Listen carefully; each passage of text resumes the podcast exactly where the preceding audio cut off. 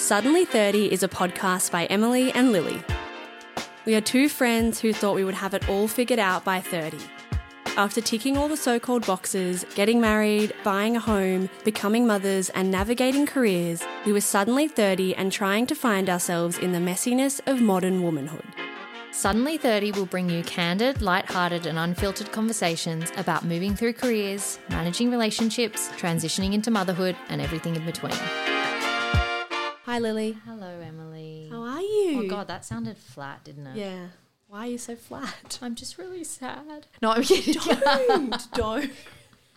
You're fat. I've been speaking to you for 10 minutes. I know. I'm like, I know, but then I haven't really asked you much about you. I've just more just yapped on about myself. Yeah, the big goss, big gossip that you just shared with me. oh no, I'm really good. First day back at work today. Unusual. well done. And it was really good. Yeah. Just felt I felt quite naked being in the city actually. Mm, It is weird just being suddenly having no children around you. Yeah, and quite liberating to just have one bag not full of crap, just my stuff. Mm, and just driving in the car in In silence. silence. I know I did I did halfway there in, in silence and then I put on a bit of a podcast. I put on our podcast. no, you didn't. I listened to another podcast, um, which was quite nice. Lovely. Zoned out. Mm, no you didn't one's going to listen to. Bluey or Wiggles or like something Oh that's keeping everyone else entertained No, but you. We're into um, Spidey at the moment. Spidey and his that. friends or something. I don't know. I can't keep up with the cartoons. Yeah, no, not but and it's it. it's actually like the songs are rock, Mm. Spidey rock. Oh God. Um, so I Sounds get quite into it. It is a little bit Christmassy. we'll get into that. Um, but anyway, how are Yeah. you? So you're feeling good? Yeah, I'm good feeling fab, work, you're feeling working class woman. Yep, I'm I'm up. I got dressed. You look nice. Thanks. I feel like Like you look dressed up nicely. Yeah, well, I, I thought it's pretty casual my office, but Mm. I thought I don't want to come back from not, having not seen anybody since 2020, Mm. basically, and just look really casual and Yeah. No one's even thinking about No, me. no but I was like, no I just want to. I want to show up and blow up. I wanted to show up and be like, "Hey guys, I'm you wanted back." to cause a scene and make an entrance. Yeah, you know, like the totally. bitch is back. She's here. I know you've been waiting. yeah, that's so cringe. Um, but you know what I mean? I just was like, Yeah, you I know, know. dress, I know. dress for the what is it called? Occasion. No, yeah, it well, just that's the, one. just dress for the woman you want to be? Is that it? I don't know. I just made it. That yeah, up. that. Let's, go with just that. but you know what I mean? Dress for the dress for what you're trying to put Yeah, out into yeah, the yeah, world. yeah, It's really nothing special. Just a pair of, pair of slacks and a blouse. Do you ever Stunning. call pants slacks? trousers, slacks. Trousers is nice. Slacks. What else is good? Dacks. Dacia. I'm gonna. I'm, I'm gonna, gonna dack you. I'm gonna dack you. My God, I still have a full fear You got of that. dacked once. I remember. When? When would I have worn pants? I'm pretty sure. Uh, in year seven. No dress. Let's lift up. Remember we used to do that. on a sport day. You got dacked. I got. You're kidding. You. I this is a remember real you story. getting dacked. Yeah, By and I, rem- I think you were crying. What? Shut up, Emily. I'm not lying. I'm Why not would I cry? I remember it in that little bottom quadrangle. and Emily, you, you're you were because you were embarrassed. I, I swear it was you. Do you not remember? Maybe it didn't I, happen. I don't. I don't ever remember. Yeah, that sounds traumatizing. Yeah, it's poor awful. person. Yeah, Who poor was you. it? Did a boy do it? Yeah, I won't say his oh. name, but I'm pretty sure it No, go with- say it. We can cut it out. What little try? Oh, another hoon, hoon flying down this street. Oh, this is the What is- M1 out there. Bloody hell! What's the M1? The M1's what takes you up to Newcastle. Oh, quite blissful. that yeah, one. yeah, quite peaceful. God, calming. we've got the shittest highways Mm, here. I know. I said that. it's one way, and they're like, "Watch out for head-ons." Yeah, Why am I like- going 120 when someone why? is in the Why? next Why? lane? There should, it should be like an eight-lane highway, like America. Honestly, you could in America, you could drive from here to Byron in 20 minutes. on a on a big jet plane. no, no, I'm dead serious. Oh, and you know, here, like if you miss the exit, you're fucked. Or if if you miss the exit and you accidentally take the what's the new thing on the oh, way back from the West the connects or the some Oh sort of god! connects. If thing. you want to have a demezzo with your partner and you want to get It's divorced, stressful. take that. It's take so that. every time I go there, I'm like literally feel like I'm gonna have an accident because I don't know where I'm going. But all of a sudden, And you're like, like- am I in the right lane? Oh, be in the right, be in the left, be in the right. And you're like, ah. and then and then all of a sudden, You're driving in, and it, it turns into a cinema. Turns into like Yeah. Warriewood Cinema yeah, with yeah. the stars twinkling on the ceiling. You're like, going to Parramatta. when we were driving back from when we went to a wedding in Mudgee, we were driving back and, and we were with one of our other friends. She was pregnant. Like we were both like pretty pregnant. She was like 36 You're like, if we take the West. Connects, I'm going to give birth. we accidentally took the wrong turn and she was busting to wee and she honestly had to go into this like zone like she was in labor. meditating. She was like not even talking. It was holding Oh, her. no, because you're in the tunnel for we an hour. It was it was actually awful. Like I thought we were going to have to pull over so she could wee or we in a cup or something.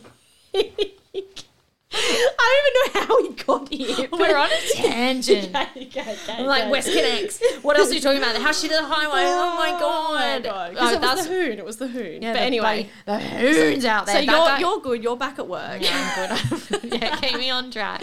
I'm oh, good. Oh, I'm, I'm back good. at work. What are you? I'm good. I'm been at work today too. Had a really funny, laughing day, and Nah, you're were bullying someone today. I heard. Oh my god! Oh my god! No. Funniest freaking thing. So I got to show you this funny little thing. So at work I'm today. scared. I'm scared. So you know how um. Don't. I'm getting all sad because I had a cockatiel and it flew away as a kid. Emily's holding up a little. It's, It's, is a it tree, a cockatiel? it's actually a tree topper. It's fake. It's from a, um, it's for the Christmas theme. But um, yeah. Wait, did you genuinely buy that? Because I genuinely bought it for my didn't get a Christmas tree. And um, wait, so, Emily, that's so funny. I need to show you a picture of a um, ornament on my tree right now. so Mine's more chic than I've yours. had it. no I've, offense. I've had it. I've had it sitting here like this all day.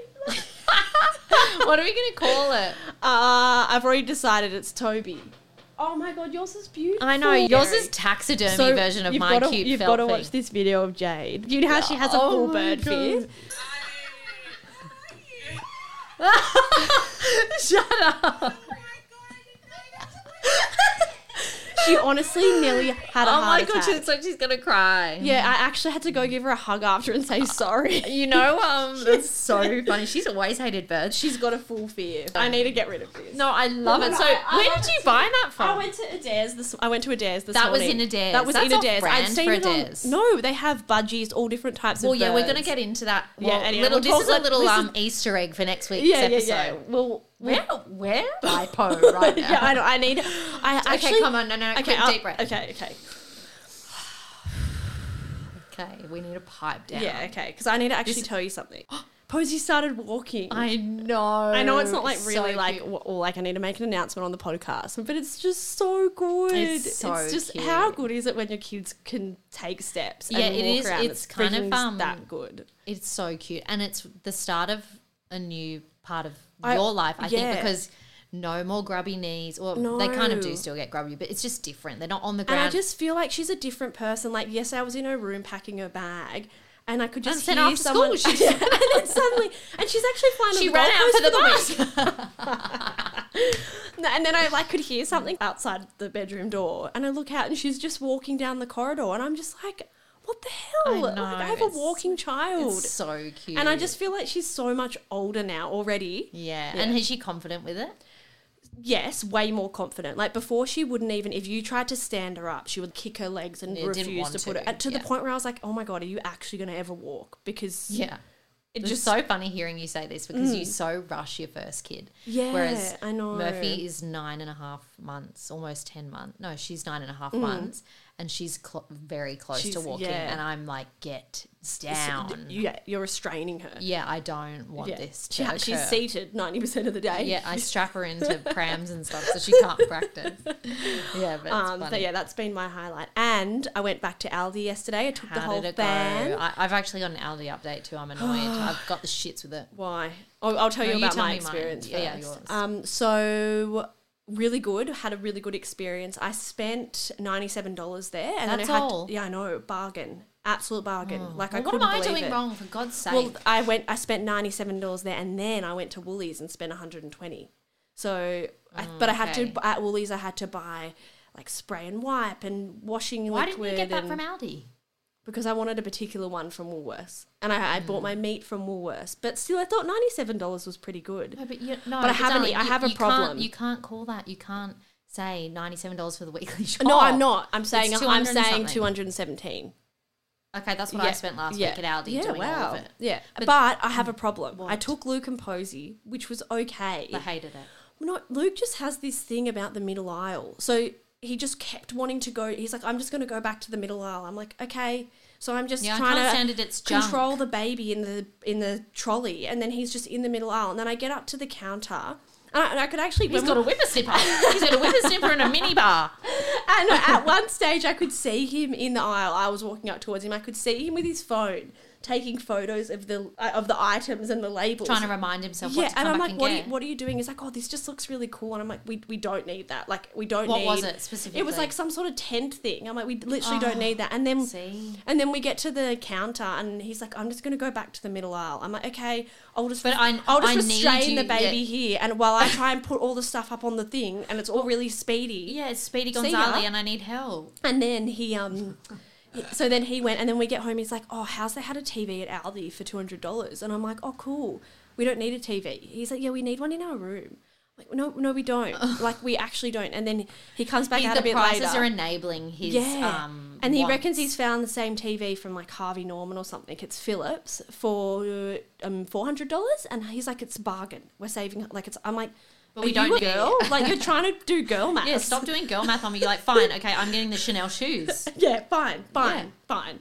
Oh god. Um, anyway, it was good. Still, still but you're still going to both. the places. prices are not as down as low as I'd like them to be yet, but I think we will get there. I've got beef. Yeah, tell me, tell me, tell me, Aldi. tell me your Aldi experience this week. Well, I, didn't I mention last week that when I went there, they didn't have the coin required for the Yeah, trolleys, which, yeah, which made me happy because I. I just, You, I don't know why, I've got a vendetta against Yeah, it's annoying. It's annoying. Yeah, it's just not. It's not it. I don't know what it is. I just It's am like, why do I have to remember something? You know what it is? I never have cash. No, I don't Well, wanna carry who around that little really these thing? days. Who has cash? Yeah, I've got my Apple iPhone. My Yeah, app- can I tap? Can I tap for my Yeah, trolley? tap- honestly, they better. should. That would be better. Anyway, like maybe this is a um, we're brainstorming technology. yeah. But so anyway, the week prior they didn't have the gold. All of the Mm. trolleys were unlocked. So I thought, fab, cool. Uh, that tick one. Mm. I've moved on from this vendetta. So this week I went. I didn't take pack a coin this time because last week Mm. You didn't I need didn't one. need it. No. This week, however, I did need one. so then I didn't so have a coin. annoying. I've just gone there. I've like sorted out the kids. I don't have the kids with me. I've left them with Dan. So I'm not going to go home and get another coin. But so then I go in and I say, "Excuse me, do you have a spare coin?" Yeah. Because you know I've already got the shits, and they're probably looking at me being like, "This woman's just coming in." to take complaining. Out, yeah, Yeah. yeah, This woman And he's like, has "You a can vendetta buy- against us. Well, yeah, exactly. And he said you can buy the key ring. Mm. It's ninety nine cents, and I'm just like, just, just But I'm here to morally, shop. Just give it to me. Mor- yeah, morally, I don't want to. I'm already going to Mm. pay fifty million dollars here. I don't want to have to pay for the trolley that I'm putting back. my own bags. Yeah, and also be consistent mm. so that I Choose know what you want. what, what I need or mm-hmm. not. Anyway, somehow I did a smaller shop mm. than I did the week prior, mm. but I spent more. Great. I, no, I spent way more. Oh. no, not great. No. awful. You're not actively listening to me, Emily. You're passively listening. Whatever, guys. Okay, so basically, Screw how, Aldi. how much did you spend? Okay, well, this is what I'm really annoyed about. Okay, what? So this time, you, last you know week why I spent. you spent so much because Why? you went down the middle aisle. I didn't. I didn't want any. Actually, I did buy a cake beater. You know, like an electric cake mixer thing. But it was twelve dollars. That's not putting me over yeah, the edge. Yeah, something's tipped you over though. Clearly, Something- I don't know what it is because. I hmm. didn't. I didn't even. It was just a top up shop basically. Anyway, hmm. but I think I spent like two hundred and something. that's unusual. It was really unusual. Did And you then- buy your oh, meat I did buy my meat from there this time. yeah, wow. So I, I spent two hundred and something, Mm. and then I went to Woolies because I needed nappies and Mm. So your prices, your your shops are really just going up and up. Every week it's more. No matter what I do, I spend more. So I may as well Oh, just I- shop where I want. yeah. But then I went to Woolies and I got one bag. Guess how much it was? A hundred dollars. It was bet. $100. It was ridiculous. Yeah, the one one brown paper. I mean, I did get nappies and wipes doesn't and chocolate, Whittaker's chocolate. Yeah, because I've, I've written off Aldi chocolate. I'm not into it. What's on your wish list for this week? I don't have anything. No, actually, so f- I don't either. I actually, if I get one more Black Oh Friday my! now, Like it's not Black Friday. I like. Uh, thank you for the sales early, but just let I'm me. happy with it like a week early or a few days early. I don't need a, a But Black every- Friday everybody- month. Like- it really has feels like it's gone psycho this Mm, year. It's actually And actually, the sales are only on the crap. It should be thirty percent off store wide. yeah. I don't want thirty percent off the crap that no one else wants. I, you know, I agree. I agree. I don't want thirty percent off your sale items that are already shit and on sale. But I yeah, do, I do love a sale on sale. I must say. I like a sale on sale, but only the sale on sale on something that I want. But usually, the things that are on sale on sale. A last season. So in today's episode, we are interviewing the incredible Jillian Bremer. Jillian is a business and life coach, and she is passionate about empowering people with the confidence to build their dreams and find their authentic power. Yeah, it was such a great conversation to have with her. I'd been following her for a little while, and I just love her perspective on how to find what you're truly supposed to be doing and what that feels like when you do find it. Um, and you know, if you're in a state, a transitional stage in your life, where do you want to go from here? What are you doing? Basically, the whole premise of this podcast, us discussing these kind of topics. She just had some really insightful um, approaches to how she helps her clients and people that she works with, and how she's done this in her own life. So I feel like it's a really interesting story for her to share. And it really resonated with us, and I'm sure it'll Yes. resonate with our listeners as well. Just the approach she has, like looking at manif- manifestation and human design, and yes, and how understanding who you are can help you find what you're supposed to be doing. yeah, Yeah. She just gives really practical advice Yeah. and not necessarily along the lines of you know you need to quit your job and move houses and move to a different country. yeah, it's very. Uh, Like how can you live in the now and, yeah, and I, that's what you I like are? about the conversation is we actually talk about things that you can implement after listening to the episode. So Yeah. it actually gives you things that you can take away and start putting into your life to discover who you are. We love this. Yeah. We love it. We so we hope you love it too. Welcome, Jillian. Thanks so much for joining us on the podcast today. Do you want to start by telling us a little bit about yourself and who you are? Yeah, thank you so much for having me. I'm so excited about this conversation. Yeah, so I like to think of myself in, I guess we can, since I'm obsessed with human design, we could start talking in human design terms. I'm a 3 5 manifesting generator. So for anyone that's listening that maybe doesn't know about um, human design, what that means is I'm basically the great life experimenter. And I really truly live my life that way. I would say that um, I learn best from just like jumping headfirst into things and figuring them out as I go. And so that's pretty much me in a nutshell and just how I've uh yeah, how I've got to where I am. But aside from that, yeah, I'm Jillian. I'm uh 38. So I know you guys are um obviously all about the decade of the 30s and I'm from a really small town. My high school mascot was a hillbilly. I always think that's like a really fun fact. Kidding. That's great. yeah. Isn't that great? Um so that explains that part. I don't even need to i feel like go into detail. um but i always had a dream of living like big city life. So i when i went to college that was kind of my whole mission was to work in the fashion industry in a big city. And so i ended up in san francisco which is where i am now and that's how i found my way here was through fashion wow. So when did you move to San Fran? I moved to San Francisco after college. It was my first job out of college um, with Gap Inc. They're headquartered here in the Bay. And um, that was in 2006.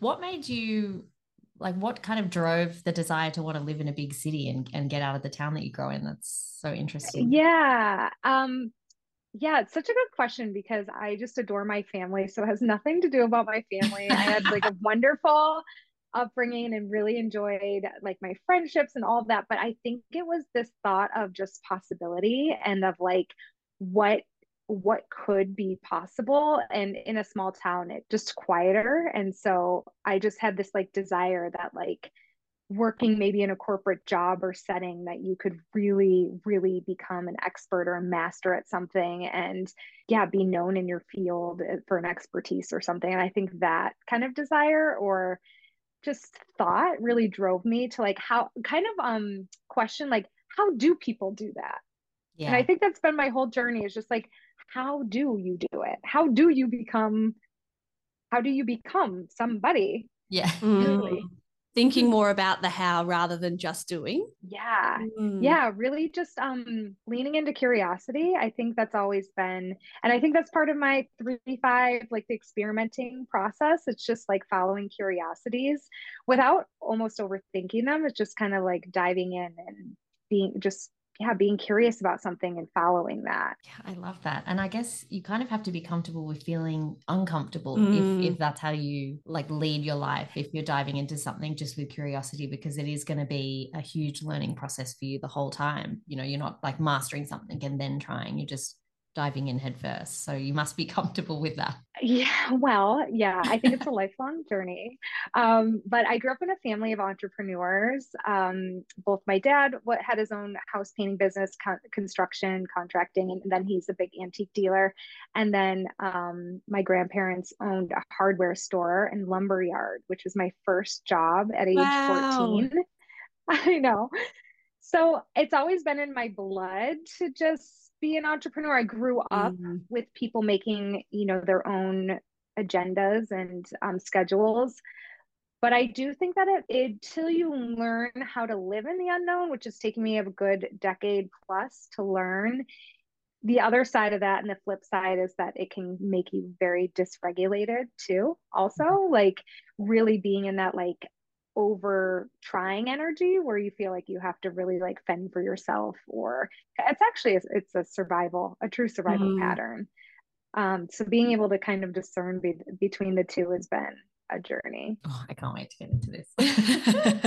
well, um, yeah, that's really interesting about kind of making the move to San Francisco. But I think you've touched on this a little bit, but it'd be great if you could touch a little bit more on like the kind of careers you had. I know you started out at Gap, but yeah, just really interested to hear more around those career decisions and then decisions that you made to pivot and what did you pivot into and, and where are you at now? Yeah. So, like I said, I've always loved fashion. And I went to school at Syracuse University in upstate New York for retail management and marketing. I was one of those people that was like, I know what I want to do, and I'm going to do it. Um, I remember my mom giving me a list of majors of like poss- possibilities for college. And she, there was a point where I had no idea what I wanted to do. And so she gave me this list and she was like, cross out anything you don't want to do because she was kind of getting annoyed That's by the fact that she would make all Yeah. of these. I love that she She'd supports. make all of these. yeah. Uh, I just got given a book. It was like, these are all the possible careers and degrees. Which one, which Yeah. one do you like the sound of? And I was like, I don't know what any of this means. Mm, but actually thinking about the things that don't resonate with you. Yeah, a better. mm. Yes. Because you don't Yeah, really well, know it- when you're that age. You don't. And I remember my mom, you know, we'd be driving somewhere and she'd be like, well, what about this? Or what about, and I'd be like, no, I don't want to do that. And so I think she got really annoyed for me being so just like defensive that at some point she was just like, okay, we're going to do it the other way. How about you cross out everything you don't want to do? And there was literally like three things left. That's good. so that's how yeah that's how we narrowed it down which i actually thought was brilliant in hindsight um and so i went to school for retail management and, marketing and i um did an internship in um so it was really more like the business side of fashion and i ended up my dream was to move to new york city I, i'm from new york obviously the other side of the state but it was like i'm going to move to new york and i'm going to be a buyer so I got a taste of that. I was uh, fortunate enough to get an internship with a buying internship with the Bloomingdale's um, wow. corporate offices in New York for a summer. I think it was like my junior year summer after I had just gotten back from studying abroad in London. And it just felt like everything was kind of falling into place. However, at the end of the internship, I didn't get the offer to come back for a full time job. And I was devastated. It felt like just kind of a, a blow. Like I really enjoyed it. And I just kind of, yeah, it was a little defeating. So I went back to school, finished my senior year, and um, continued interviewing for jobs and ended up um, getting an offer with the Gap Inc. retail management training program, which was a nine month cross functional training program. So it was almost like a mini grad school for retail. And in it was 20 trainees that were all in similar life points where we had just graduated college, moved to San Francisco. And it was an amazing way to learn how the career, the job actually worked before actually doing the job. Yeah. So I ended up staying with the Gap Inc. and working for their Old Navy brand for about two and a half years in merchandising. And it was just like a crash course in just retail and how how different functions work and how the whole product life cycle comes together and it was it was an incredible incredible experience and still mm-hmm. some of my lifelong friends are from that program which oh my gosh you guys i think that was almost 20 years ago, wow. right? Like 2006, 20, yeah, like a long, long yeah. time ago. Crazy how time flies. And so after, I think I did that for two and a half years. And then I got a call in the retail industry. It's like a small mm. industry. And so there's all, all recruiters all the time trying to get you to come to other big companies. And I remember getting a call from American Eagle Outfitters and they're headquartered in Pittsburgh, Pennsylvania. So back on the East Coast, pretty close to where I'm from. And it just sounded they had this opportunity. They were starting a kids brand. It was like a mini American Eagle, which is so was so cute. Um, and they had this idea on paper and they were recruiting a team. And so it was a startup opportunity for this large organization. And while the Gap experience had been amazing, it was so detailed. Like it's mm. uh, when you're an assistant merchant, you become really good at one really specific yes. thing. Yeah. And this was an opportunity to start like becoming having more of a macro scope over mm. a true division in multiple well, and places like Gap too, it's so big and such a well-oiled machine that there is someone doing like a tenth of a tenth of a job that would be someone like 10 people would do like one job that at a startup yeah. one person is kind of owning all of that so you do get very specialized mm. so it is and it starts to also yeah And when you have such an entrepreneurial spirit and passion it also can be a little limiting um, when you really want to just like try things and learn and kind of flow and so the american eagle opportunity i it, i didn't want to necessarily leave california and just my network but the job itself was such an incredible opportunity and it and it ended up being an incredible, incredible incredible opportunity. I worked for American Eagle for four years, really just shy of four years, mm-hmm. moved to Pittsburgh, and um, the, the, we took this idea from paper, opened an online website, and then opened up 25 stores and wow. built a team and got so much exposure to other functions that I didn't necessarily get exposure to at mm-hmm. Gap when I was just in this really focused area. So it was just such an expansive, expansive couple years of, of traveling and building this and really learning how to build a brand. And it's funny at the time I had no idea that I was going to like use that to actually do a similar thing later, but um it's funny how it all it all shakes out. I think that happens a lot on your mm-hmm. path where you don't have to try that hard. What's meant for you really it'll make happens. its way. Yes.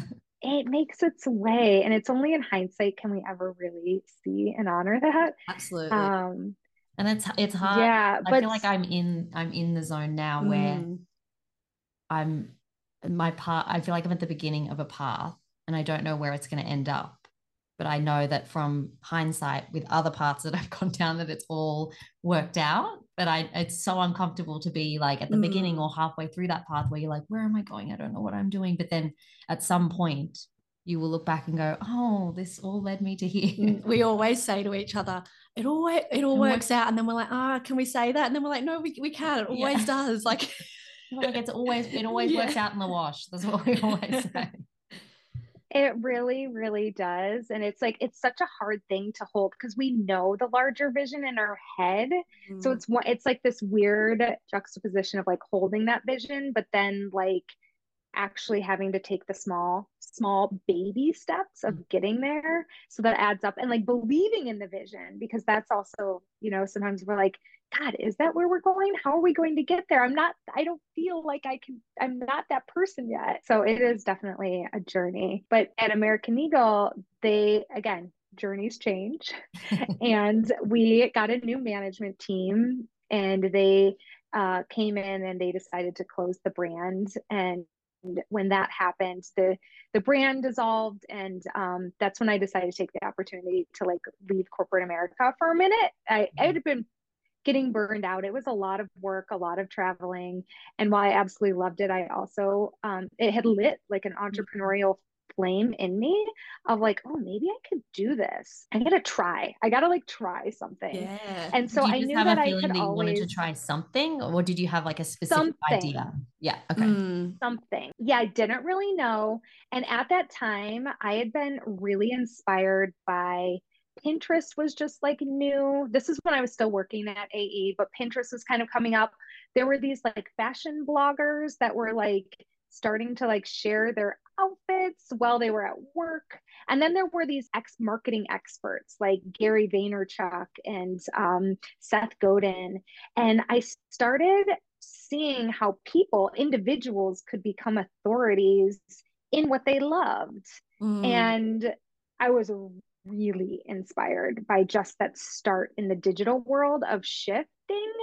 And I really wanted to follow it. Of this, I love it. Yeah, and I think being at that sort of like you're at a crossroads, you've sort of shifting away from where you were, moving into something completely different, but it's sort of scary because you don't really know what Yeah. what is coming next. What were you feeling at that time? Did you feel like stressed? Were you feeling like I don't know what I'm doing? Who am I? Or or did you feel quite invigorated by the the thought, like the opportunity? Oh, okay, like I'm losing my job, but I'm Mm. I'm actually ready to go into something new. Like, how did that feel? Oh man, yeah, I feel like change, right? It's like we only make change when we have to make change. I don't know that I would have ever left my job. Like I Mm. think I when people I think everyone has such a different story of going down their entrepreneurial path, but and it's different for everyone, but for me it ended up my path ended up being um I was so thankful enough to get a severance package. So it gave me a bit of time. And I think time is so important as you're figuring it out.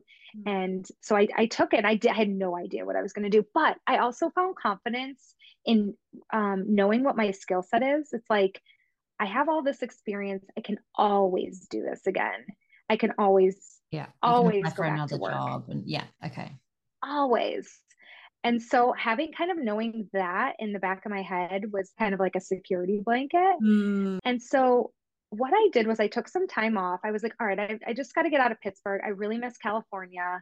So I took some time off, uh, moved out of Pittsburgh, took some time to travel and spend some time with friends around the country. Um, my sister was living in Hawaii at the time. So doing a little soul searching. Love that. And then it was uh yeah it was very a lot of things kind of came through including a sublet offer from an old roommate and she was like hey i'm leaving and i'm gonna i have to leave all my i'm gonna leave my furniture for you. Do you want to rent my room? And it was just like you know divine timing. And so i took the opportunity knowing that it was like you know not a big commitment that there's a lot of retail in san francisco and i was like i'm just gonna get back to san francisco so I got there. I got back to San Francisco, and I, I, I should also back up a minute because when I took time off traveling, I also was spending time with my family, which included my dad, who's a big antiquer. My parents are divorced, and my dad's a bachelor, and so you know when you're hanging out with your dad, it's like, what do you, what do you do? You're a girl in fashion. So I started going doing things that he liked to do that I could find joy in too. And so we started going antiquing together. And that's when I was like, look, was noticing.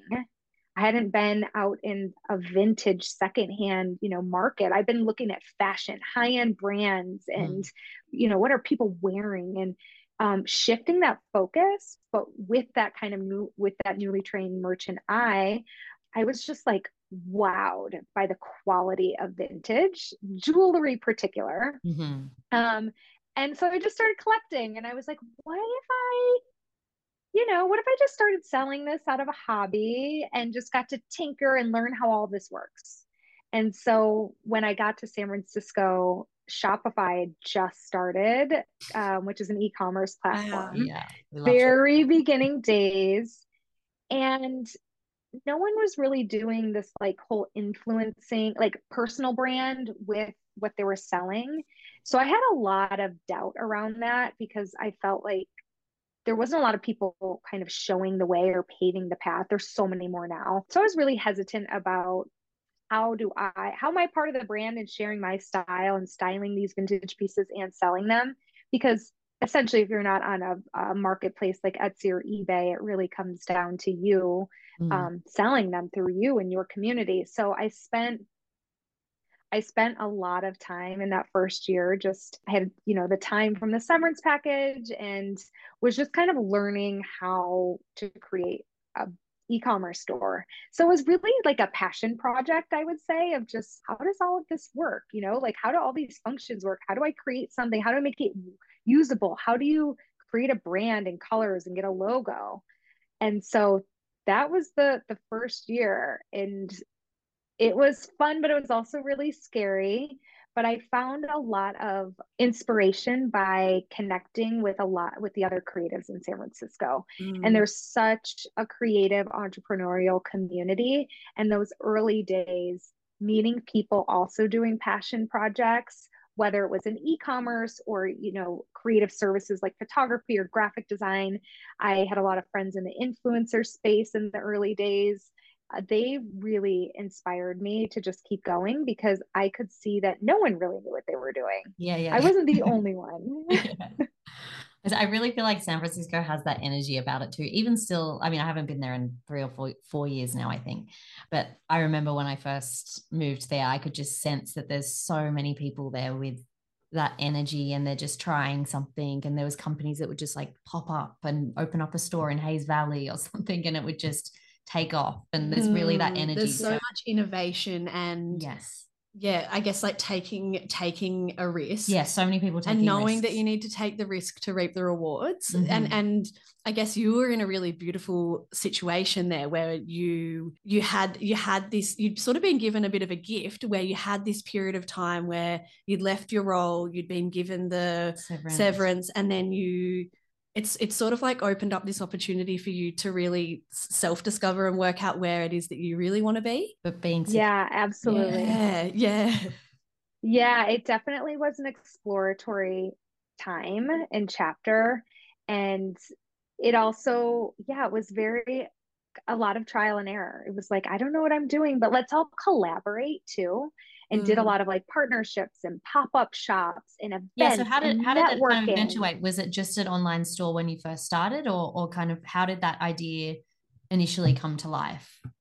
Yeah, so it was uh, an online store as as we started, but then it was like, okay, now I got to market this thing. So then I started marketing through myself and sharing, but then also working with influencers and partnering with local boutiques and selling consignment to get my name out there, um, having pop ups at my apartment, um, having them at local boutiques, doing photo shoots to help creative uh, photographers get their name out. So it was a lot of like trade like hey let's do this collaboration and i'll tag you and you tag me and mm. instagram honestly i think came out that first year it wasn't even mm. a thing in the first year so it was more of like yeah let's do let's do a photo shoot together and i'll bring the jewelry and you bring the food and we'll do this and then we'll submit it for publication somewhere. oh i love that or, i feel like yeah, that's so just really the beginner different. of influencer marketing though because yes, at that point yes. no one really knew like what was an influencer and, and what can an influencer do and that's people would say that's not a job well like, it used to be blogs like i yeah. had a Bloglovin like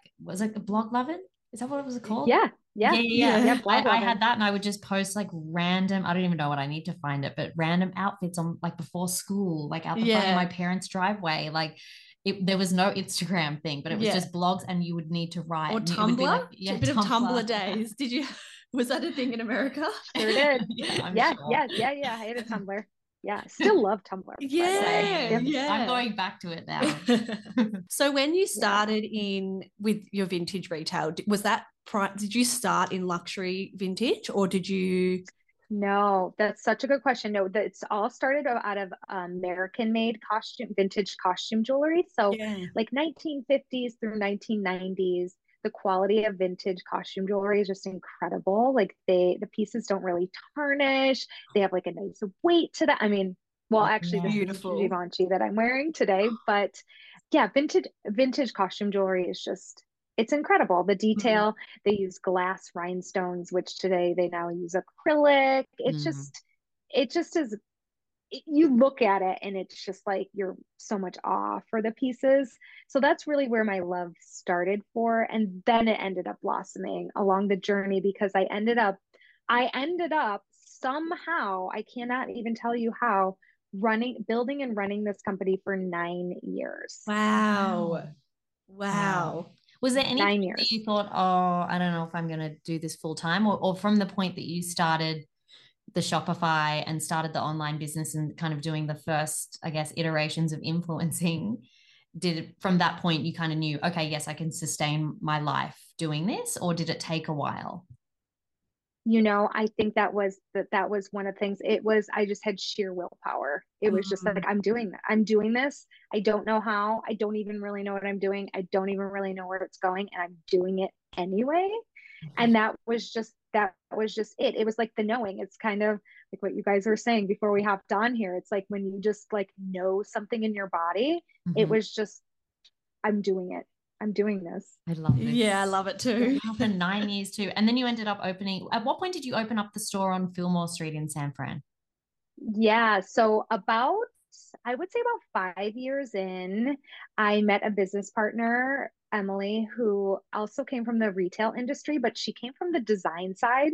So she had more of a creative background. She was actually um, a, a, jewelry designer and really great with uh, photography and brand direction and also had a blog and loved vintage costume jewelry and you know how the world just brings the right people to at the right time our paths just crossed serendipitously.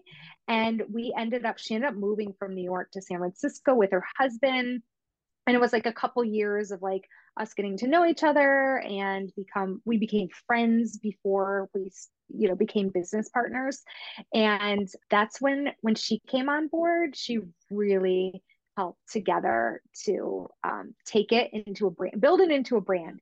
And when we were able to build it into a brand that's when we opened stores. And the first store was in san francisco on fillmore street in the charming pacific heights neighborhood. And we did a whole host of pop-ups and things before for that. And that's when we also started selling increasing our collection so we started selling luxury vintage like chanel was what we were really known for and louis vuitton and wow. hermes and gucci and just all the good european luxury mm-hmm. brands and then we also sell, started selling women's uh, new women's clothing so we loved the idea of mixing new with old we neither one of us are really big fans of vintage clothing at the time. So we wanted to like make modernize vintage in that way by showing Maybe people how to the real, style real. it. One of yes. the first of the real real. That's so interesting. Yeah. Yeah yeah. So uh it ended up like morphing into a vint uh feminine women's lifestyle brand and mm. really having a strong aesthetic. Actually i feel like i haven't asked this yet but where where did you go for like finding and sourcing the pieces like was that almost a full-time job in and of itself or because i know you said you were kind of going to markets and and you know places like that with your dad before you got started but what did that look mm, like yeah. in sourcing in the end oh that is such a good good question because i'm yeah i just skipped over a huge part in the first five years there was a yeah. lot of things happening and one of the big things was um, i spent a lot of time with my dad traveling around the country going to big antique fairs and really like learning how to source, learning everything there is to learn about vintage costume jewelry, where to find it, quality, being able to like mm-hmm. discern mm-hmm. between, you know, tarnish versus not, um, the, learning the different designers over those decades, uh, which was just so fun to spend time with my dad in that way. And is he a bit and of an that, expert in that? Is that why you were doing that with him? My dad loves everything and anything vintage. So he's not like necessarily a jewelry guy, but he just loves antiquing. So we we learn together, but he knows mm. the vintage industry because it's just it's a different industry. It's mm-hmm. um a lot of flea markets and big shows and a lot of older the sellers are like older. It's a very cash based business. Just it's like just different. It's a lot yeah. different than yeah different world. So he was able to help nice. me he got to bring that. you into his world. Exactly exactly. Nice. Okay so yeah you were do- you were doing that for for the first kind of year or before you were getting started there was a lot of learning the i guess history of flea markets and vintage sourcing and the history of designing and things like that and that's kind of how you started sourcing yeah, yeah, and I would go on these big trips uh, to big antique fairs. Like one of my favorite ones is uh, Mount Dora in Florida. It's outside of Orlando. There's another good one outside of Boston called Brimfield. There's Round Top in Texas. It was like going to these big antique fairs where thousands and thousands of vendors would come and set up for like a week, an antique week. And I would just go and buy in bulk. I would buy hundreds, if not thousands of pieces at one time. Wow. And then I'd come back from these big trips and clean them and um, start to organize them into collections and then roll them out seasonally to Okay. Amazing. yeah Sort of like To you curated it.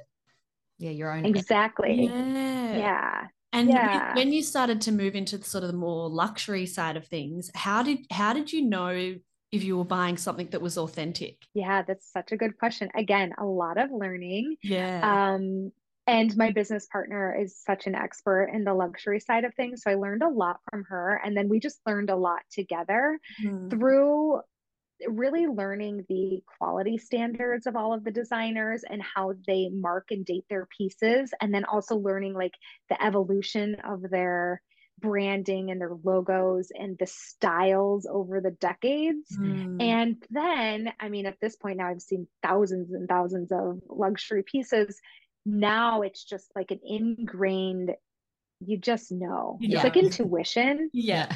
from experience it's like experience combined with knowledge is just like a knowing Yeah. um yeah Yeah, that's this. great. And so, what did you love most about running that business? Because you've now pivoted into something else. But um, yeah, yeah yeah one of the things i i love the most is just learning the creative process like how to create something i think that is what always drove me was just this needing to know how to make something come to life in real physical form that's what just drove me um, and through learning learning all of the different practical business knowledge that you would need i just i geeked out on it to learning everything there is to know about marketing to sourcing to finances to funding it was just constant learning how to do how to make something happen that. Drawn you're drawn towards the how again. yes. yeah. I think uh, one of the big things yeah as i was uh, prepping today it was like um yeah just being fascinated by bringing an understanding to what was already happening. So here i was having this these experiences and so many times i was like i don't even know why is this happening or what's happening or why is this happening? And it kind of started in like a practical business sense. It was like why am i not selling this? Why isn't this working? Or why am I not growing or why, you know, those types of questions. And then it led into this like, you know, this whole journey then of personal development of like, well, why am I frustrated or why am I burned out or like, why, why is this happening to me? So Mhm. that's been my whole journey has been like, how, why, why, how, how, and why? yeah, how, how and why. I Yeah. love that. Yeah, so maybe maybe let's touch on now where you know you've pivoted into now and this kind of new journey that you're on. We'd love to learn a little bit more about you know what that is and maybe you're at the beginning stages and you're not quite sure yet but yeah let's let's start talking about how you've pivoted and what you're kind of working on now Yeah. So after the pandemic, as it illuminated so many things for so many people, that's when um, for us, we had two retail stores, one in San Francisco and we had one in LA in West Hollywood at the time as well. And we were just running into so many operational issues from robberies. We were highly targeted for our luxury goods. We had um, funding issues, obviously, with the stores being closed for so long and sales being down and people not getting dressed up and going places. Yeah, it's sort of everything that could have go wrong. Everything. and we kept fighting, is what it felt like. And Mm. then our Instagram, we had like 50,000 followers, got deleted for Oh. so-called copyright infringement, which is very is a very common thing in the vintage side of Mm. things because these luxury brands really, you know, don't want other people selling their products and Yeah. so they're really particular you can sell it's not that you can't sell it's that the way you label things the way you present them has to be very very intentionally thought out and Mhm. managed so that you're not flagged or questioned because as soon as you're questioned um, it's really hard on Instagram if anyone has ever had any issues on Instagram to get in touch with anyone, like a, physical person. I, I've heard about this, but we luckily have a friend who works for Facebook here locally and we've had a couple of friends who have had their instagrams deleted and somehow by the grace of god our friend she, she manages anytime something how. happens it's like we can get we can ring ring her yeah yeah yeah and she's she's done it a few times so she's like our little special um Instagram That's incredible. Keep her, God. keep yes. her close, keep her happy. yeah. So, did you end up getting your Instagram back after? We it? never did. Oh. We never did. And you know, that, yeah, we there was a so moment in time because that's your that's your business, that's your livelihood, mm. and that one company or one person can just take that away. Yeah, and our customers, thank mm-hmm. God we had a really robust email list. So we were and we had stores. So mm. we had mm. these two other channels. We but it, it just reminded it really helped me understand that the power of building a business that you mm. own, like making sure you have like a central place that you're doing business from because it's so important when you you don't own Instagram. I think we all forget this. Mm. And we lost so much content too. Like so many of the early days of my early journey with my dad and those things that like it's just gone. Yeah, like special. So it just felt like a lot of things and I uh kind of layering together and I think at that point too on top of that it was just feeling like this burned out mm-hmm. where it's like we ca- even after the robberies it was like we will we're going to get back out there and we're going to just keep fighting but you also have to have discernment about around like how long are you willing to keep fighting mm-hmm. for and struggling and it is hard because you do for a business at the beginning it takes a lot of work and a lot of sacrifice and then you also kind of have to know how to balance that with like the reality of like what's happening and your own personal limits and needs and it's a really hard balance and i think that's where we got to this point of like things are getting really hard and we also have to be smart enough to balance reality mm. and our own personal needs and limits and lifestyles and what we've already sacrificed and how far how much farther are we willing to go mm-hmm. and we you have to have spent, a boundary you really do and we were so lucky to have gotten some great funding from the disaster relief programs. We had time to explore this question. It was never it was never like a oh my gosh this is happening to us and we feel like victims. I felt like when we decided to close this company, it was from a really empowered place of choice. And we looked at everything. We were like, what is what could it be if we went from here? What if we changed the whole thing and did this? Like we looked at every angle and it just none of them felt right to mm-hmm. either of us. And so i think that's where we looked at each other and we had this epiphany one day. We were like maybe this is it. Like we did the thing. Mm. we did the thing. Yeah. And like from that i even get just chills saying that because yeah. we did. This that was the dream. There was never really a dream from there. We never really had a larger vision and I think that's just a mix of like the nature of vintage and getting into retail and operations and commercial responsibilities when you have a physical brick and mortar store. Mm-hmm. And yeah, it, it was like a, it ended up being a really natural stopping point that was a very empowered decision on both of our ends to close. Yeah, and so how empowering. I was actually just about to say how empowering, empowering that you were able to I guess identify together that that's where you were at and to be able to walk away as well and be proud and, of what you've done too like admit it and accept it yeah. not admit yeah it's because it is an achievement you got to where you imagined you'd be yeah and you hit it on the nail too because there's this i wrote down as i was prepping today it's like this word of surrender mm-hmm. i think for so long my I had been in this like, I will do it. Like, I can do it. I will do it. I love this brand. It was like out of passion, so driven. And then it was just surrendering because there was so much fear around like I had poured so much into this from the uh, our offices were in my living room. We had like so much of my personal finances were tied up in it.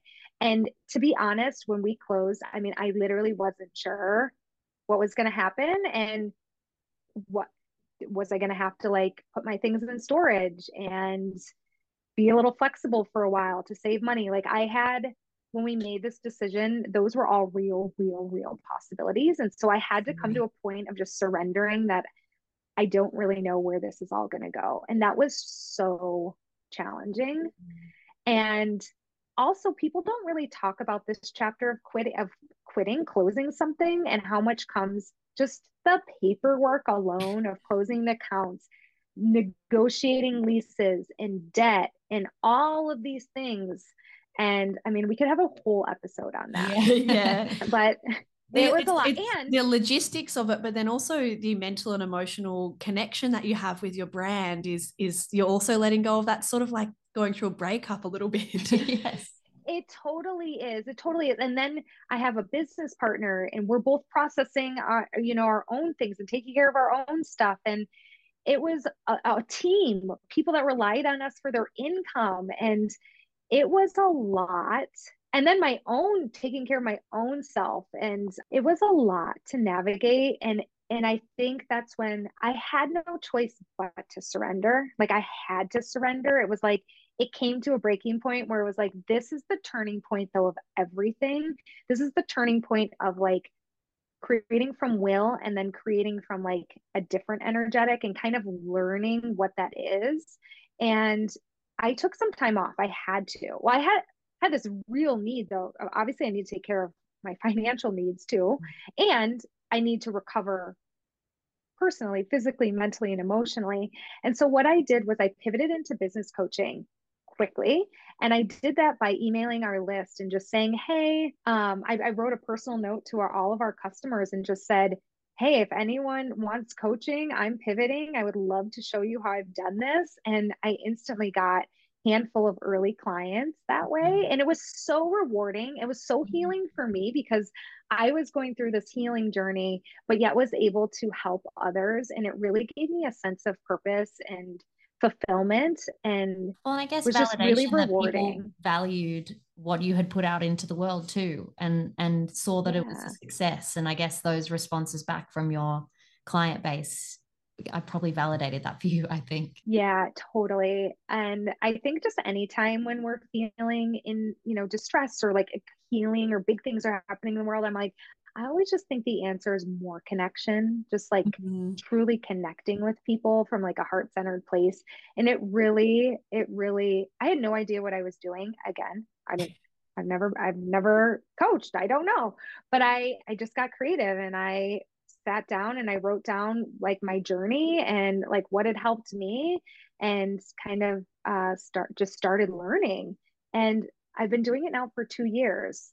And I should say, when I first started, I was just doing it part time. And then in the other time, I was doing a lot of walking and just like meditations and just kind of getting back to like my baseline and dealing with obviously the paperwork and the closing of the brand. But I really wasn't trying to figure anything out. Mm. It was like a very healing a big chapter of my own personal healing journey. Yeah. Yeah. And do you think that is what led you down the path to coaching or was there something else that sort of drew you towards that? Yeah, I think what's interesting is that coaching started out as it was like I started I was like I'm a business coach. Like I will help you with practical business matters. Do you need help with you know funding and value propositions and marketing strategies and workflow processes like let me help you with the mm-hmm. practical. And then along the later half of my entrepreneurial journey i've been so interested in my own curiosities of like why is this happening? Like bringing awareness to what i was experiencing through the the energetics of like manifestation and survival patterns. So a lot of like mindset and emotional mm. spiritual stuff. And so I naturally started gravitating towards helping clients with both. So many people would refer to me as like their business therapist. So all of a sudden, that. I'm like a therapist for business and helping people through big transitions because so many of the big milestones in business are transfer or big transformations, whether that's starting something and learning what it even is to be an entrepreneur to the like scaling a business and like actually like taking a risk. And then there's this whole closing chapter pivoting or change. And so really helping people through the like big milestones of business. And i should say I also help a lot of people that are in corporate jobs and are like hey i just i don't know i, I want to do something else and i need to get back in touch with me and like explore my curiosities so they're and a lot of people are having kids and big cha- moving to new cities and getting married and just helping people through these big chapters of change. And so I've been doing it for two years, and all of a sudden it's like, oh my God, I think I'm just helping people get back in touch with their authentic power. And so it's it's like I don't even know that I'm I'm a business coach, I'm a life coach, I'm a therapist. I'm like a lot of things all in one. Yeah. and I think the way that I've come across it or what really resonates to me is this idea of authentic power and that it comes from within mm. and not from external sources. Yeah, can you tell us a bit more about authentic power and and I guess like how do we go about finding our authentic power? Yeah, it's such a good question. I think we're so focused when in just the western societies that we're we're grow up in and finding validation from our jobs, our peers, our income, the number of likes that we get online. And so we're looking for this outside validation to validate who we are versus knowing who we are and being finding inner security from within versus like I need money to feel secure. It's like, no, I feel secure. And then I take action from that place mm-hmm. because the intention of the actions that we where it's coming from influence directly our results no matter what so if we're we're taking an action because we are feeling scarce or out of fear it's seasoned with that emotion because that's what we're taking the action off of versus when it's coming from just our knowing and trusting and belief in who we are it's coming from a really different place so it's about learning how to get in touch with ourselves and giving ourselves permission, I think, which is such a big one because I think so many, we all know in our hearts like who we are, mm-hmm. but we have a hard time feeling confident in doing that because reality or yeah, reality, external sources aren't necessarily reflecting it back to us because it's trying to make us something else. It doesn't really celebrate our individuality and our uniqueness. So, what I've really found so helpful in my journey is the human design tools human design system, I should say, gene key system, and Enneagram.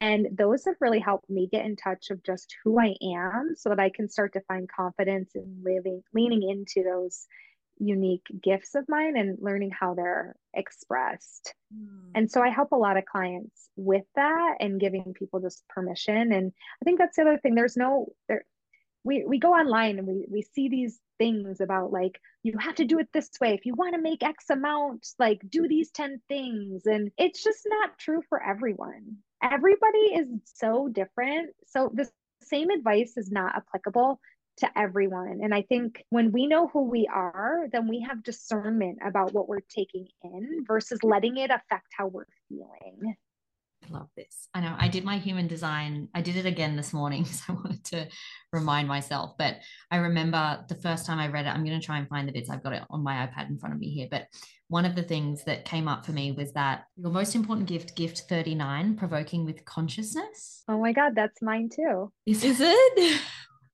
and then your other gifts gift five ma- marching to your own rhythm and being a tastemaker and a marketeer. Oh my, my gosh how funny gift 39 yes. Wow. i was gift six, i love that so much. creating closeness with yeah. others and i'm like that is me. Like that is.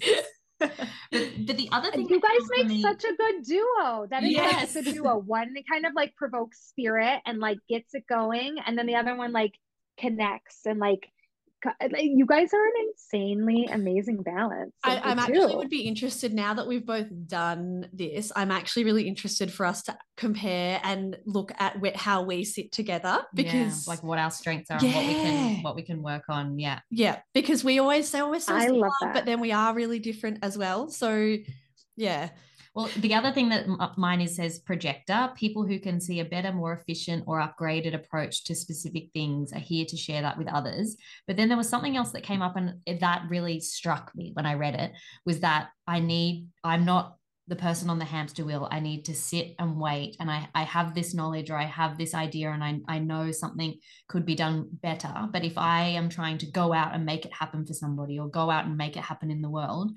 it's not going to happen and I'm going to feel bitter and frustrated and annoyed and like I'm not being in my authentic power or I'm not being who I mm-hmm. really am. And that I need to just sit back and wait. And when I'm invited or that when the universe invites me or when a person invites me to give that advice or give that knowledge that's when I can give it and that's when I'll find the connection. And I've started doing it. Yeah. I've started doing it like with people in my family or like nothing you know nothing like I'm gonna sit and Oh, wait but you were talking about this when we went like motherhood advice that rather than just te- like just giving people the information that comes to you, I just you're waiting wait to be asked. Yes, because Yeah. then I find that I connect better and and someone's like willing to hear it. But I found that Mm. when I go, no, you need to do it like this, I can see that it's a better option. Like this is what is good, or like this is what I've learned. That people kind of are like, whoa, you're hectic, or know, you're too full on, or like you're pushing this on me, Mm. or you're trying to, you know, make me do something one way that's not my way. Like I, I just am met with resistance. And so yeah, I just need to sit back and wait. it's so it's, Yeah. I'm really trying to retrain myself. Yeah, and you're valued for what you can see, not what you do.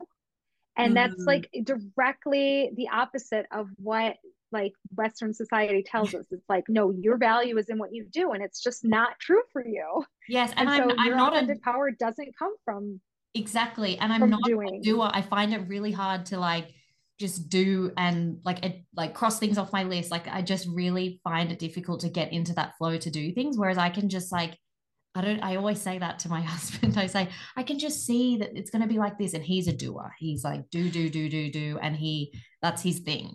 Yeah, and I I find it really hard to just get off that hamster wheel and like even in my career that I'm in now, it's very much like do achieve like present, KPIs. KPIs, yeah, like data. Yeah, I love that. I think, yeah, what you're doing now with the podcast is so aligned for you, Mhm. both of you, Mm. really. It feels like that. Yes, we just does. every day we wake up and we like message each other being like this like we we we feel aligned and we feel like we're getting signs from the universe that we're on the right path and Mm. it's this really beautiful but amazing and scary transition and yeah it's it gives us chills sometimes. Like we'll text each other and I'll be like, oh my God, like something is happening. And it just feels like yeah something is happening Yeah. between the two of us and something in the universe is telling us like this is what you're supposed to be doing or like this is Mm. good keep going it's just such Yeah. a i never knew life could be like this totally totally so how do you use Yeah, human that's how you know. Yeah, that's how you know when you're on the right path because creativity that comes from the heart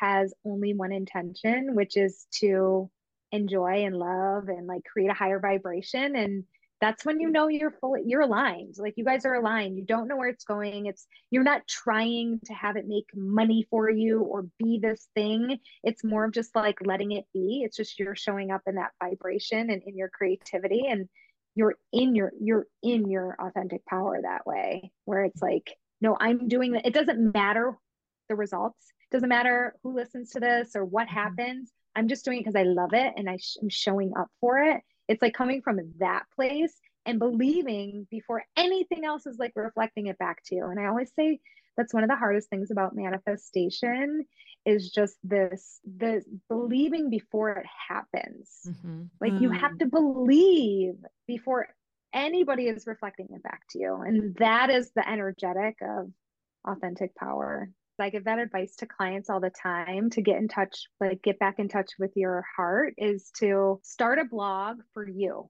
Like, don't mm-hmm. share it. Don't even share it. Just do it for you. Don't tell anyone until you've gotten to see your heart expressed and like you feel good about it. And then if you want to share it, share it but only if you want to like because it's not Yeah. about anything but you and your love and Yeah, like and it's that. really interesting because I think a lot of the time when you do go into something, it's or you know, even I think about like sharing things on Instagram or social Mm. media, it can it can be driven by the the seeking of external validation, Mhm. not and and I even think about that like when I post something on Instagram, I'm like, why am I posting this? And I'm like, really, it's for me. It's not for anybody else. And yeah, it's, you're I- asking the question yeah, yeah, and even even having you reaching out to you and you saying yes we were like something is in this universe because in Mm. our initial planning phases of like what this podcast could be months ago like when was this maybe like june or july or yeah, something June, I think. we wrote lists of people that we want to talk to and I said I want to talk to Jillian. Like You were- you were right at the top of our right. list. And honestly, and I was just like, you know what? We'll just reach out. We'll just reach out and ask. and the if she says no, it's okay. that's Like, fine. doesn't yeah, matter. We'll keep going. I love it. And I, on the other end, was like manifesting a podcast. Like, yeah. I work so much with my material one on one. It's like, God, it would be nice to like start sharing it in more of a speaking way, whether that's on podcasts or in on stage on panels. So in my inside, I'm like manifesting this. So it like when you guys reached out, I was like, yes, it's a yes. this is meant course. to be. oh, we love that. We love that. So yeah, why don't why don't you talk to us a little bit more around like what your process is when you're working with um, a client and when they're coming to you and, and looking for kind of coaching and, and help in this regard? What do you where do you start and what do you do? Yeah, it really depends. Like I mentioned, clients are kind of in four different stages depending on where they're at. And and, and all those different stages people need different things at different times. So a new entrepreneur that's just jumped in full time is needing more like practical business tools versus someone that is like maybe 10 years in and feeling stuck, they need more unblocking things.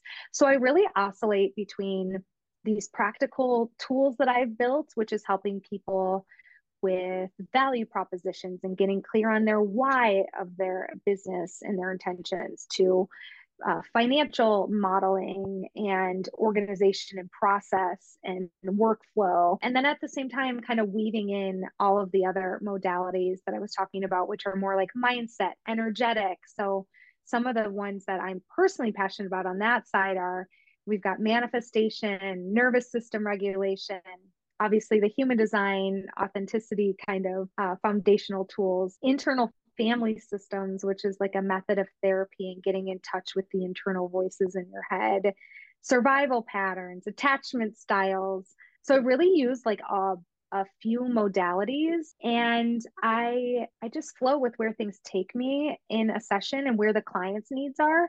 I don't follow anything a super for, a super specific formula. I really i find my own joy in just the flow and mm. kind of opening to the experience knowing that like breakthroughs come when you're in an energetic open place like that's how we uncover things and really just letting like curiosity guide to find those things that are blocked.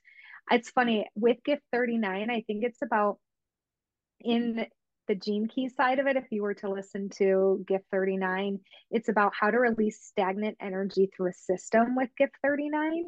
So it's about, is it landing for you? Yeah, major. Yeah. So it's about like, I just use my intuition to just know where's the little thing what is the root to all of this and i used all of the tools to help me get to the bottom and then we release the thing and then that usually creates momentum again and can help people take action. So that's like yeah it's not it's every session is so different. The client is so different. But when i can hold the client the understanding and the knowing of the client based on their human design their gene keys their enneagram I have an idea of how they're perceiving the world and and making sense out of their experiences. And so when I I know someone from that lens and then I use the tools, I can kind of get in there and understand where the where the thing is that needs to like shift so that they can get momentum again. Mm-hmm. Have you ever found, have you ever worked with someone that didn't identify with their like gene keys or their human design that was like, oh, I don't, I don't see this in myself. Mm. Like, have you ever have you ever experienced that? Yeah, for sure. And I think it's uh it's actually a great way to get an idea of where someone's awareness is because I think as our awareness grows, we start to see things from different views. And so, if someone is maybe not resonating or also can make people uncomfortable, I think we also kind of forget that it can be a little triggering if you're not ready to look because mm. it can directly bring up things that are happening in your life that maybe need to shift and you're not ready to. So, it's about having compassion. If someone, it's not resonating with someone, like we don't have to go there. Like maybe they'll get there at a different point. And when mm-hmm. that's happening, I think that's an indication that like practical business tools are going to make a little bit more sense, mm-hmm. especially mm-hmm. for someone too that might be a more linear thinker. So I personally have an open mind and an open crown, or which means that like I'm I'm not as super linear. I can I'm good in the unknown. I don't have to be certain about things. I kind of just flow. But someone that's looking at stuff with a really linear mindset, it might not resonate, and that's okay too. But yeah, it kind of just goes to show you with where maybe people's comfort are and how maybe they learn best. And so just kind of shift. Yeah, and I guess it is it is a sort of a newer, not a newer concept, but it's a it can be a new concept for some people. People don't think about these things day to day, and it's not until I mean I don't read about all the I don't read about human design all the time, but when I read it, I was like, oh, this is me. Yeah. Like you see, I had a I, I my initial reaction was when when it said like you know I'm not one of those people that just like is a doer and goes mm. out and does, but I have placed value and I identified myself as someone who goes out and like makes shit happen. Like, yeah. you know, that's what I was like thinking. But then I have spent 10 years going, why am I just like not happy doing what I'm doing? Like, yeah, I've seen success. Mm. Other people are validating that I'm successful or I have a great job or I moved to San Francisco and I worked for another great company. Like other people are telling me that, but I am feeling like I'm doing this, but I don't like it and I don't feel good and I'm exhausted. And so reading that, I was like, no, I'm a doer. And it took me like yeah. a couple of days to then reread it and go, hold on a minute. Like maybe this is it. my issue. yeah. maybe one of the things that would be a good takeaway for our listeners is if someone wanted to kind of do this on their own today or, or start this journey like what are like maybe one or two things that they could start doing today like actionable things that would help them start to explore like what they maybe should be doing in their life or how to find their authentic power. Yeah that's such a good question. I think you can anybody can look up their human design chart for free online. I love jennazoe.com and she's an amazing app that you can listen to your chart. That's the best place to start to get to know yourself get to know the system if you're looking you're you're seeking and wanting to really get to know yourself. And then i think the other thing is like really similar to what we were just talking about which is like getting in touch with your creativity. So doing something just for you because you love it really like leaning into the just that side of it and following your passions without being like oh i need this to be i need to put this out online or it has to go out to someone. It's it's like you were saying protecting your heart doing something but keeping your heart feeling safe. And I think that that will then lead to the next thing. That leads to the next thing. That leads to the next thing. But versus we usually approach it from like, okay, what do I want? I want to be yes. this or I want to have this. And then we are like paralyzed mm-hmm. versus when we can start at the very beginning, it's about just doing something out of love. Yeah, oh, I love that. I love it too. It's, yeah, it is such good advice because we do, especially in Western culture, it's like what's the end goal? And then i'm going to start with the end goal and then how do i work towards there? that rather yeah. than just going what do i want to do now? What do i really love now? And then see where life takes you. You, you might end up there or you might end up somewhere even better that you couldn't have even imagined. Exactly. Like who would have thought that like i would have gotten in to learn what this concept of authentic power and manifestation and self-worth empowerment i couldn't just do that. I had to have this whole experience before it. And that came out of just like following passions. And then it like leads to this. But like who would have ever if i just would have started with that it wouldn't have been the same because i wouldn't have had the experience. And now with the experience like, going, I, I want to find i want to work in like helping people find my authentic power. The logical decision wouldn't be I'm going to launch a like vintage sourcing company. Like those two things never would have been step one and yeah. step two. So yeah, so true. Yeah. Have you had any moments in your sort of work life or, or, personal life or where, you know, maybe things haven't gone to plan or or you maybe felt like it was a fail? And and I mean, I don't really see anything as being a fail, but what, what, do you have any big, I guess, lessons that you've learned along the way? Yeah, I think it's the with the store the brand closing after mm. nine years it's learning that the physical manifestations of your gifts will change as you change so as you grow so does reality has to shift mm. like as you shed patterns or you have new beliefs it's like things have to shift with you. And sometimes that means you change things. Sometimes that means a whole brand close sometimes that means you have to quit. But eh, eh, you know you see all these things online too. It's like as you shift your friendships change and people like start to fall off and like that's okay. And i think we forget about that of growth of anything you know mm-hmm. whether maybe that's like divorce or it could be so many different things but like as we change the old old parts of us have to change with us. Like things Absolutely. have to change with us as we change. And I, that's actually the, the scary part or the sad. It, it brings grief and fear and sad it like brings the whole cocktail Mm, we're ever evolving and it's sort of becoming comfortable with that that there are going to be mixed emotions and you know there is the grief and the happiness and the positivity and then the ah what am i doing it's just it's it's ever evolving and i feel like it's easy yeah. for us to say or not just us anybody to say when you're on the other side of it like oh yeah like you know i failed in this you know in this area failed but then i pivoted and you know and mm. then now mm. it's worked out but when you're in that time as you've said like when you were closing your stores like you needed to take time off to recover you know that's really important i think to highlight to people that if you're in that and you're feeling so down or you're really struggling or you're like, I don't know where I'm going, what I'm doing, like, what is my life? How have I ended up here? This sucks. That is part of it. and it sucks to be. Yeah, and honoring seasons. Yeah. I think so. We want everything to just be consistent all the time and to show up every day the same. And I think really the the closing of the brand helped me just honor the ebbs and flows and the seasons mm. a bit more and yeah just rolling with with them. And also when i look back at that time it was so disorienting. It's so disorienting when we when we aren't sure of like who we are or our identity is so much wrapped up into something. And so it's really helped me understand no these are my gifts there are a million ways that they could come to play. So, like, if it's not coaching, it could be this, it could be that. It doesn't really matter what you're doing. It like matters who you're being while you're doing it. Oh, and that's what the intangible gifts mm. are. The intangible gifts are you no matter what. And that is where we find we can find like security from that place. It's just a different a different place. Yeah.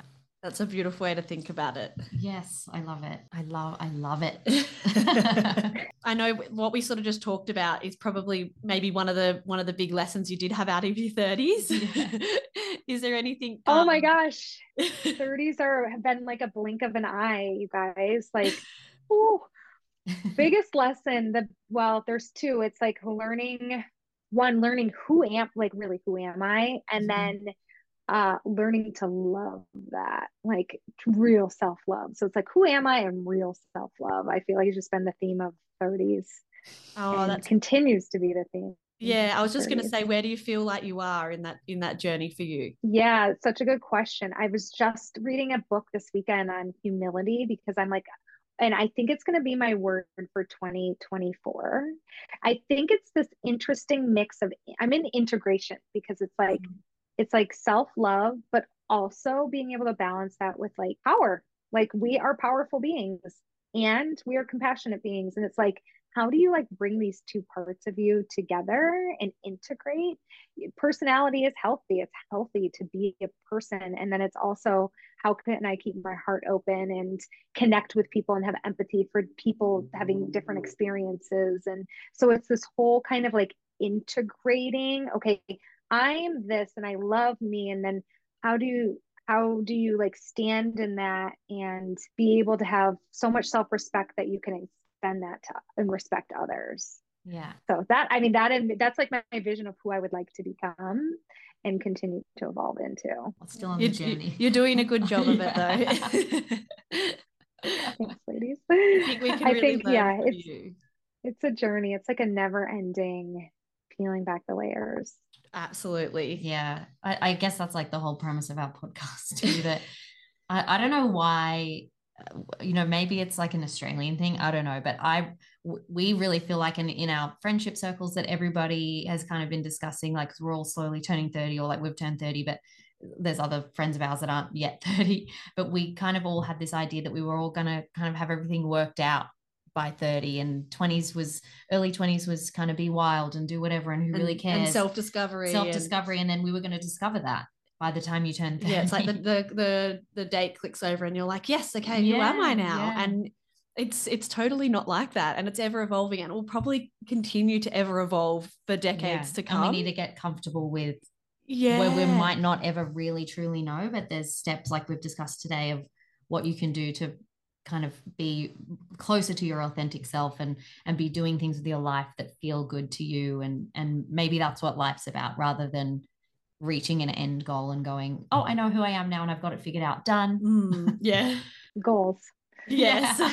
goals is uh goals are of yeah becoming like I, I guess the word like acceptance of the process right like surrendering to the process Mm, yes yeah. Really letting go and and yeah, surrendering to it. That's been amazing. i know i feel like that was great It was Uh, yes. no. yeah. Everything that you say really resonates with with both Yeah. Lilli and I, and and yeah, you- therefore i'm sure our listeners do.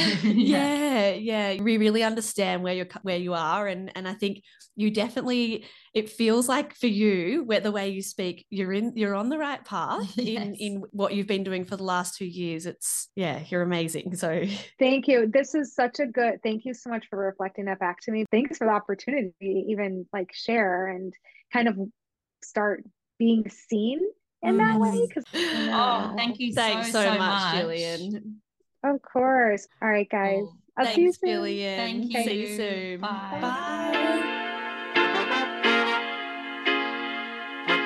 Thanks for listening to this episode of Suddenly 30.